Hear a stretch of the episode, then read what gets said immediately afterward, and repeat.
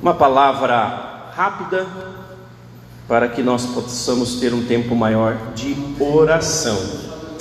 Quero pedir para que você abra a palavra do Senhor na em Tiago, no capítulo 5. Nós vamos ler hoje do 13 ao 15. Como é que é? Glória a Deus aí. Espírito Santo confirmando, como sempre. Tiago, capítulo 5, do versículo 13 ao 15. Amém? Diz assim a palavra do Senhor: Algum de vocês está passando por dificuldades? Então ore. Alguém está feliz? Cante louvores. Alguém está doente?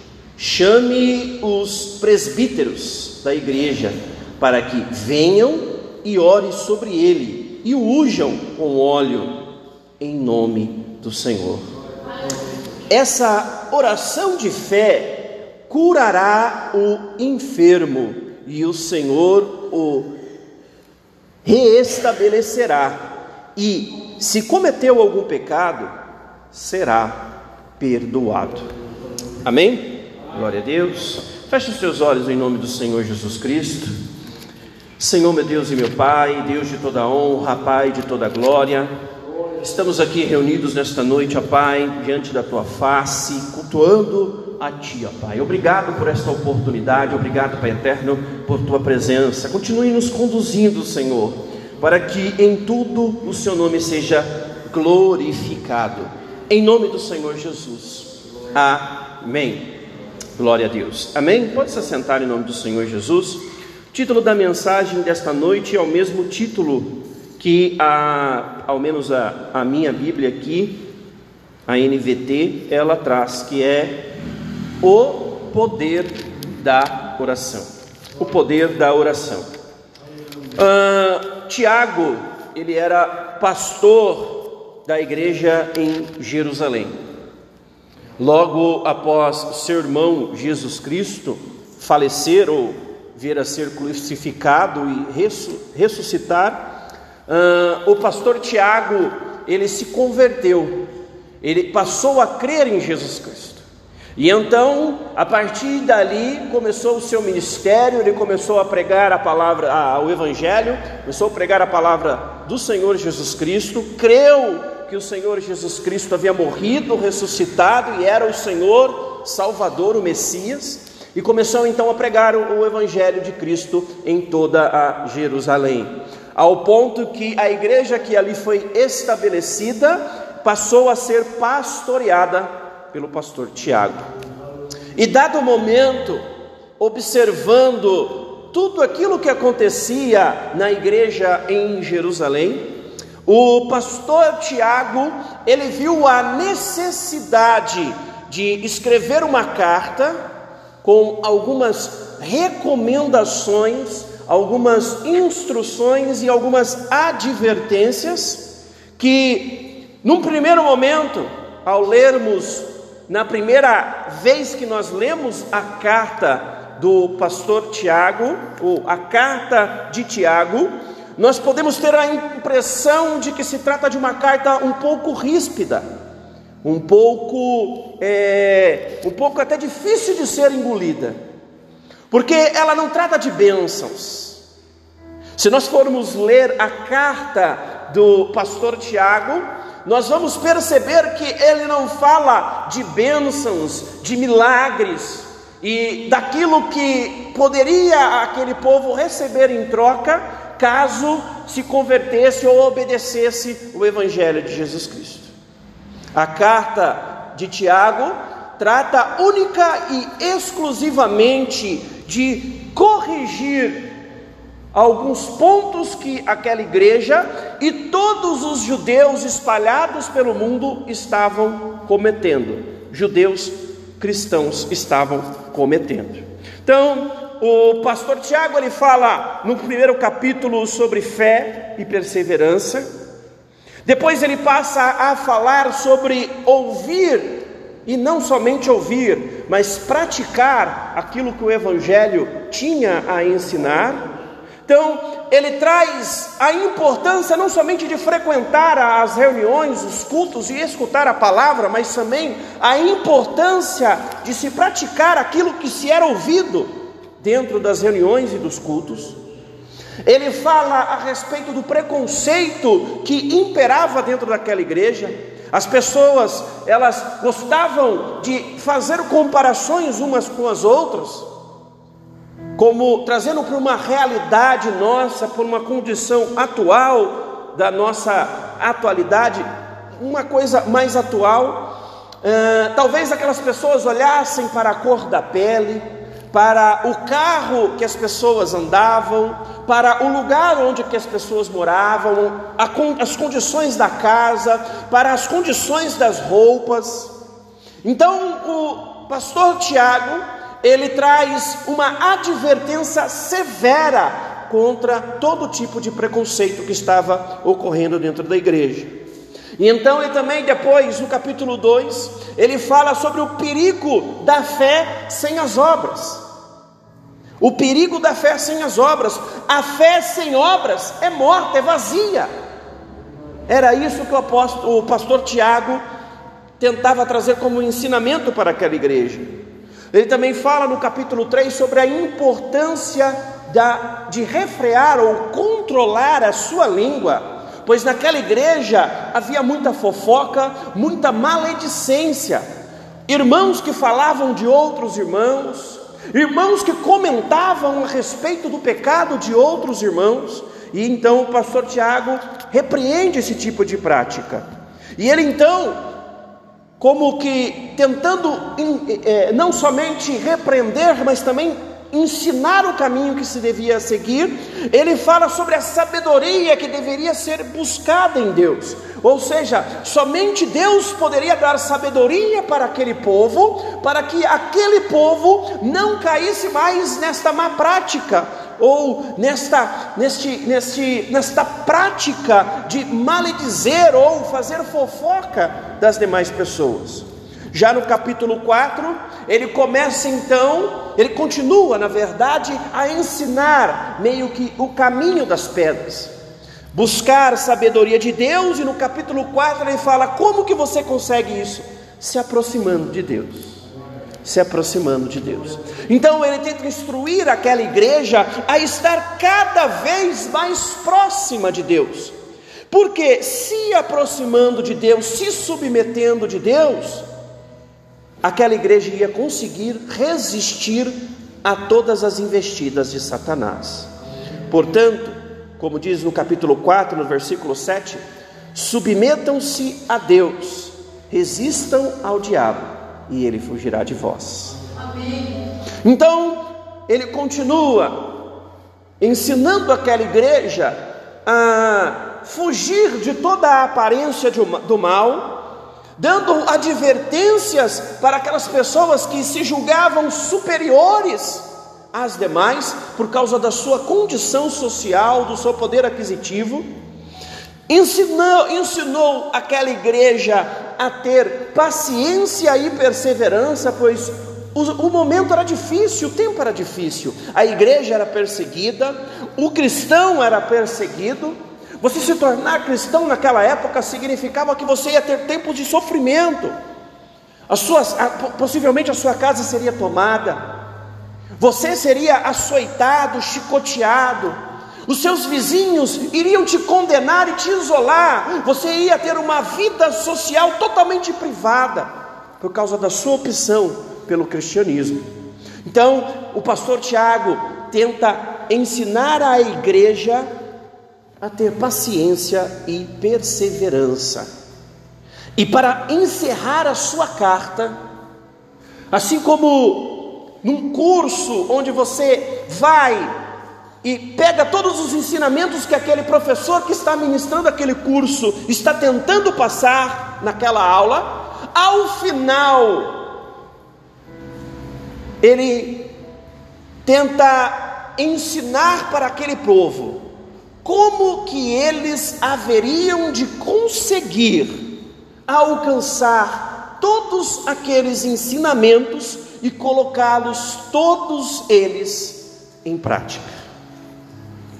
No versículo 13, no capítulo 5, ele fala: Algum de vocês está passando por dificuldade? Então ore. Como eu já disse nessa noite, o tempo era difícil. As pessoas que frequentavam a igreja, que se convertiam ao cristianismo, elas eram perseguidas, açoitadas, discriminadas. Sua vida social era totalmente extraída e eles não, poder, não podiam mais ter os mesmos relacionamentos que eles tinham antes. A crise financeira se instalava na maioria das pessoas que se convertiam ao cristianismo, pois elas, elas eram colocadas de lado. Aquelas que tinham negócios, seus negócios começavam a ir à falência. Aquelas que trabalhavam, elas eram dispensadas do seu serviço. Tudo por terem escolhido seguir a Jesus Cristo. E o pastor Tiago, então, ele escreve esta carta para aquela igreja e ao final da carta ele faz o questionamento: Meus irmãos, vocês estão passando por dificuldades. O segredo para vocês vencerem essas dificuldades e todas as demais que se aparecerem diante de vocês é orar. O profeta Jeremias, lá no capítulo 33, no versículo 3, ele diz: Clamai a mim, e responder-te-ei, anunciar-te-ei coisas grandes e firmes, que ainda não conheceis. E às vezes, quando nós lemos este versículo, e ao, talvez ao lermos também o versículo 13 aqui do capítulo 5 da carta de Tiago, nós realmente imaginamos coisas grandiosas. Imaginamos que com o poder da oração iremos alcançar coisas grandiosas aos olhos dos seres humanos.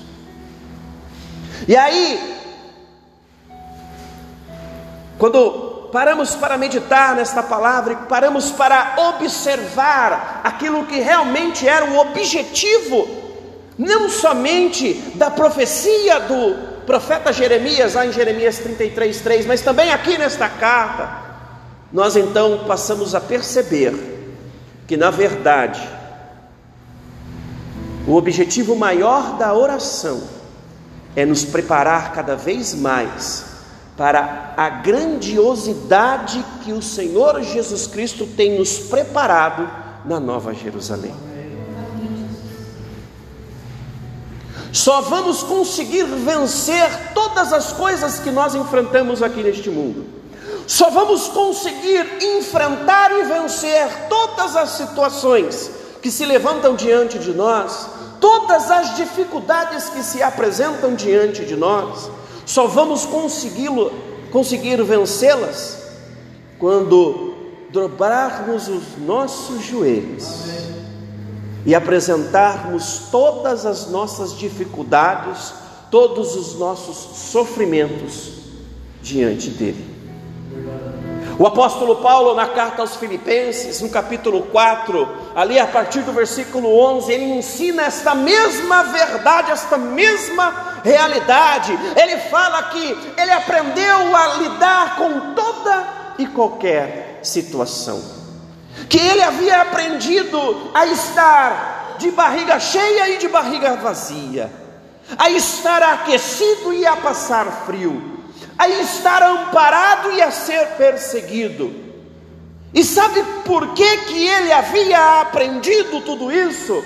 Porque em oração ele havia reconhecido e conhecido que era Jesus Cristo que fortalecia ele para enfrentar e vencer toda e qualquer dificuldade. Tiago, estava tentando ensinar isso àquela igreja, à igreja em Jerusalém e a todos os cristãos judeus que estavam espalhados por todo o mundo. E este mesmo ensinamento chega aos nossos dias, chega até o nosso coração, chega até a nossa mente, para tentar nos fazer prestar a atenção naquilo que realmente importa, que é o nosso relacionamento com Deus. Às vezes nós pensamos que os nossos sofrimentos, as nossas lutas, que aquilo que nos faz chorar desta vida, que somente isso importa. Ter a solução para os nossos problemas atuais é o que realmente importa. Estive hoje fazendo uma, duas visitas no hospital e, e o que eu mais ouvi foi que Deus precisava realizar o desejo do coração daquela pessoa ali naquele momento, ou seja, a cura da enfermidade que aquela pessoa estava enfrentando. E realmente, Efésios 3, 21 fala que o Senhor é poderoso para fazer infinitamente mais do que aquilo que nós pedimos ou pensamos. E Isaías 53, a partir do versículo 3, diz que Ele carregou sobre si todas as nossas enfermidades, e o castigo que nos traz a paz estava so sobre ele, e por causa das suas pisaduras nós fomos sarados. Então tudo isso já nos pertence, mas não é só isso que o Senhor Jesus Cristo morreu para nos dar. O que o Senhor Jesus Cristo morreu para nos oferecer, nos dar, e que nos alcançou antes mesmo de nós alcançarmos Ele, é que Ele nos salvou, nos redimiu dos nossos pecados e foi junto à destra de Deus Pai Todo-Poderoso para nos preparar um lugar para que lá nós possamos reinar para todo sempre ao lado dele.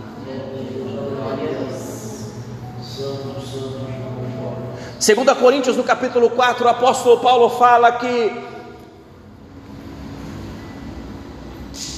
os sofrimentos do tempo presente não se podem comparar com a glória que há de ser revelada, pois esta glória tem um peso tão grande. Ou seja, em outras palavras, nada do que nós vivemos nesta terra, nada do que nós estamos enfrentando neste exato momento, ainda que nós estejamos chorando, ainda que nós estejamos gemendo, ainda que nós estejamos em angústia, em aflição, nada disso pode se comparar com o poder de Deus que se revela na oração. No Salmo 73, Asaf, ele estava sendo cegado por todo o sofrimento e toda a angústia que ele observava acontecendo no meio do arraial de Israel. O povo sofria, o povo era esmagado, o povo era perseguido, as pessoas, aos olhos de Asaf, as pessoas mais justas eram as que mais sofriam. Enfermidades, perseguição, choro, tristeza, angústia, tudo isso estava cometendo o povo de Israel. E isso começou a impactar o coração de Asaf de tal maneira que ele começou a questionar a Deus. Asaf era regente mor dentro do templo. É como se fosse o líder de um grupo de louvor nos nossos dias. Era o ministro de louvor dentro do templo em Jerusalém. Era a pessoa encarregada e responsável por ministrar os louvores ao Senhor, mas havia deixado que os problemas e as dificuldades cegassem o seu coração. Até que no Salmo de número 73, no versículo 14, ele diz: Até que eu entrei no santuário de Deus, e os meus olhos se abriram, e então eu pude contemplar. A oração faz exatamente isso comigo e com você. Ela nos leva, ela nos tira da situação que nós estamos enfrentando neste momento, nos leva até a sala do trono de Deus. E a partir deste momento, então, nós começamos a enxergar a situação com os olhos de Hebreus capítulo 11, no versículo 1. Começamos a enxergar aquilo que ainda nem existe. Começamos a enxergar as coisas que ainda não estão concretas, mas que já nasceram no coração de Deus. E pastor Tiago continua, ainda no versículo 13: Alguém está feliz?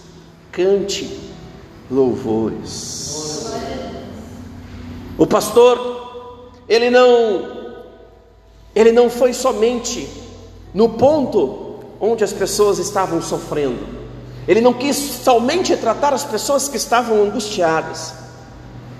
Ele teve ousadia para tratar, talvez, daquelas que eram as principais necessitadas de uma palavra de exortação, que era, eram aquelas que não estavam sofrendo problema algum.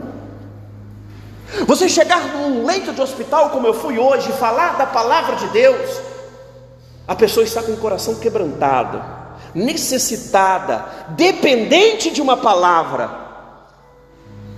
Agora é difícil a pessoa ter o coração quebrantado quando o bolso está cheio, o prato de comida está cheio, a dispensa está cheia, os filhos estão saudáveis, o casamento está indo bem, os negócios estão prosperando. Aí é difícil você falar e a pessoa te ouvir. Mas o pastor Tiago chama a atenção destas pessoas.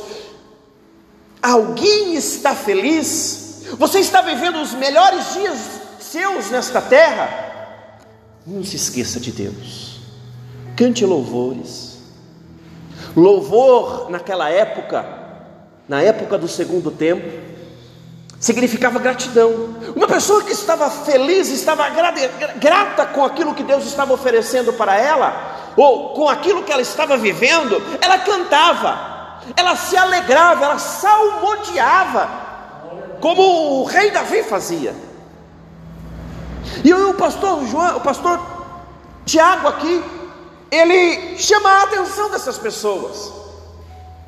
Como se ele falasse assim: pronto, já falei com aquelas que estão chorando e necessitadas. Agora eu quero falar com vocês que não estão precisando de nada, que está tudo certo na sua vida. Ei, não se esqueça de Deus.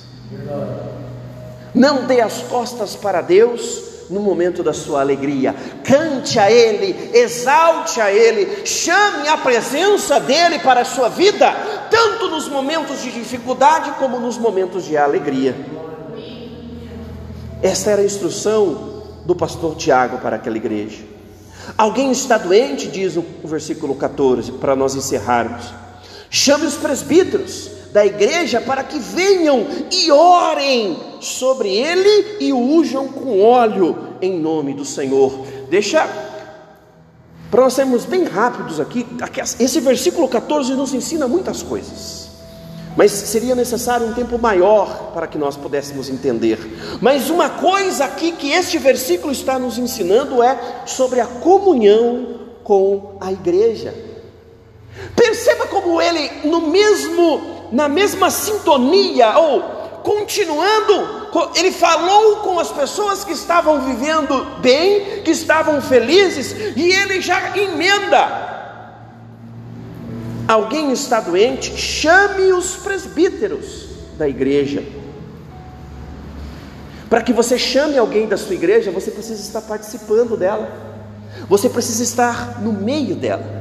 Você precisa estar em comunhão com a sua igreja para você ter a liberdade de chegar nela e pedir para ela uma oração, pedir para ela uma intercessão, para que você possa pedir socorro para a sua igreja. O que, que o pastor Tiago estava tentando ensinar aqui?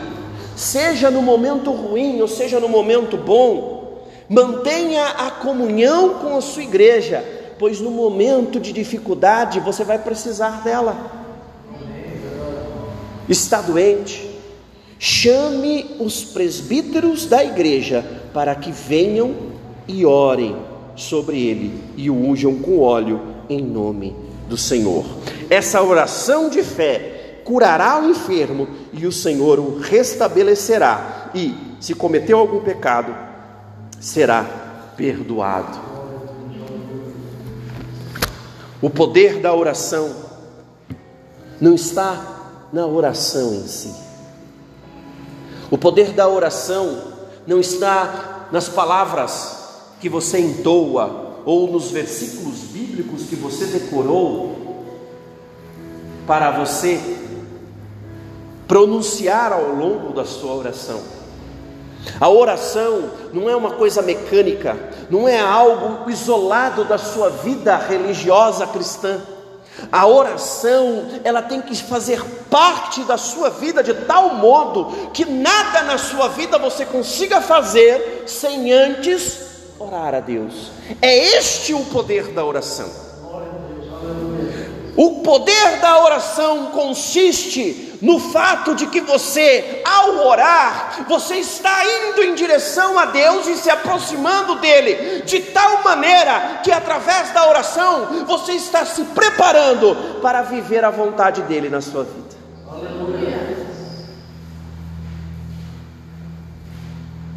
O poder da oração não é no receber o milagre. O poder da oração você experimenta mais quando você não recebe o milagre do que quando você recebe o milagre. Ah, deixa eu explicar melhor isso. Você ora e recebe o milagre da cura. E depois, o que, que você vai fazer? Agora, a sua fé realmente vai ser provada e você vai experimentar realmente um relacionamento com Deus quando você ora e parece que nada diferente acontece na sua vida. Mas por causa da sua vida de oração, por causa da sua vida com Deus, você permanece orando, e permanece clamando, e permanece buscando, e permanece crendo, sabendo que o Deus que você serve é o seu refúgio e fortaleza, é o seu socorro bem presente no dia da sua tribulação. É quando você, independente da situação, independente dos seus problemas, independente se você está indo ruim ou se a sua vida está indo bem, você acorda pela manhã e diz: Senhor, eis-me aqui, eu quero oferecer e entregar o dia de hoje nas tuas mãos. Independente daquilo que vai acontecer, você entregar e confiar que todas as coisas cooperam juntamente para o bem daqueles que amam a Deus, que foram chamados segundo o seu propósito. A oração, na verdade, faz parte do seu processo para se aproximar cada vez mais de Deus, e através desta proximidade, você começa então a entender e a viver o propósito de Deus para a sua vida. O propósito da igreja em Jerusalém era que o Evangelho de Jesus Cristo fosse pregado a todas as, as nações que por ali passavam. E a igreja estava se perdendo neste propósito. A igreja estava preocupada com outras coisas que não fosse o propósito que Deus estava tinha estabelecido para aquela igreja. Mas através desta carta, o pastor Tiago chama a atenção da igreja e diz: Olha, vocês precisam orar, vocês precisam clamar a Deus, vocês precisam continuar buscando a Deus, para que o propósito do Senhor continue se cumprindo no meio de vocês. E esta palavra, ela tem que estar em nosso coração em nossos dias. Precisamos ter uma vida de oração, uma vida de relacionamento com Deus, para que nós possamos entender qual é o propósito dele para as nossas vidas, para que também nós possamos cumprir o propósito que ele tem para cada um de nós. Que nós todos estejamos dispostos a viver e aceitar o poder que há na oração. Que nós todos possamos experimentar o poder da oração. Que o Espírito Santo continue falando poderosamente em cada coração, em nome do Senhor Jesus. Uma salva de palmas para Jesus, amém?